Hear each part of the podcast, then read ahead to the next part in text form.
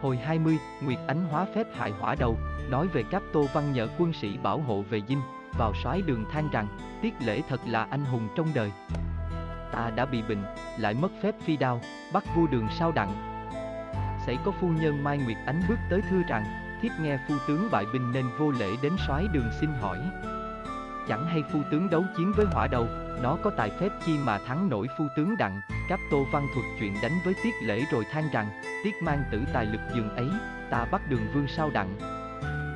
Mai Nguyệt Ánh thưa rằng, xin phu tướng chớ lo, để thiếp đem binh trừ hỏa đầu cho, Cáp Tô Văn nói, không đặng đâu.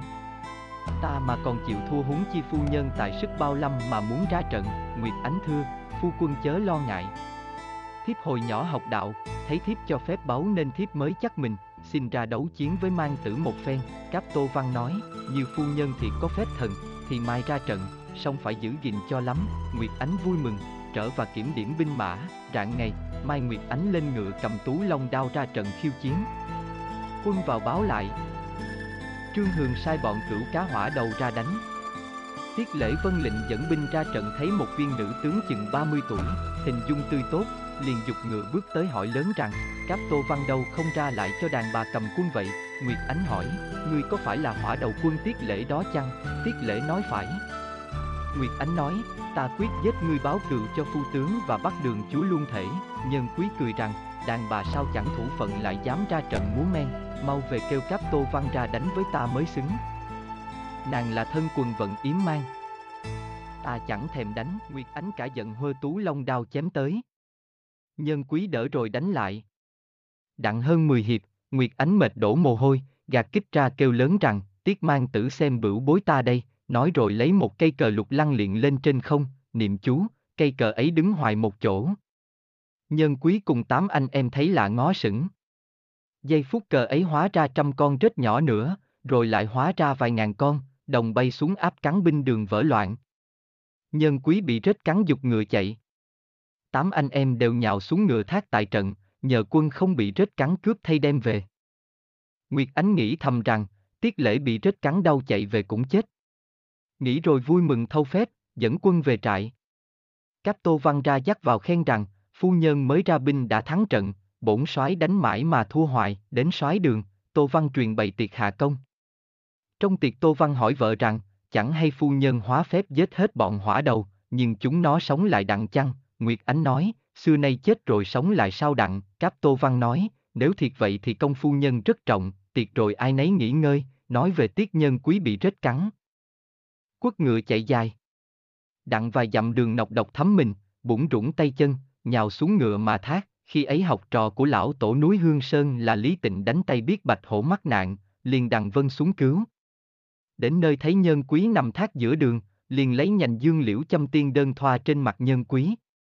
Hồi lâu nhân quý tỉnh lại, mở mắt xem thấy một vị đạo sĩ tay cầm nhành liễu, thì ngồi dậy hỏi rằng, chẳng hay ân nhân ở đâu đến cứu tôi, Lý Tịnh đáp, ta là Lý Tịnh, trước làm quan nhà đường, sau lên Hoàng Sơn học đạo.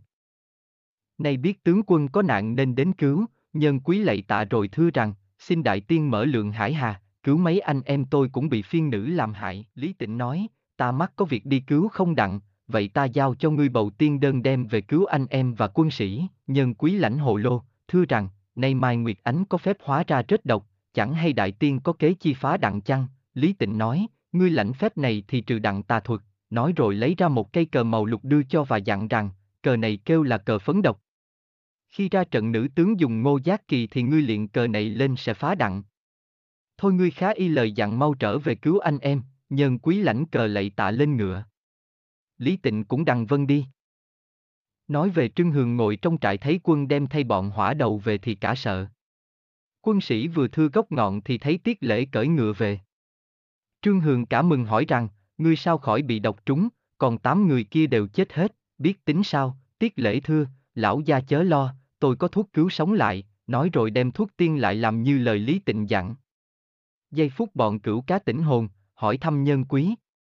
Nhân quý thuật chuyện gặp Lý Tịnh, anh em đều mừng, rạng ngày tiết lễ kéo binh tới dinh phiên khiêu chiến, kêu tên Nguyệt Ánh. Quân phiên vào báo lại. Cáp Tô Văn thất kinh đòi vợ ra soái đường.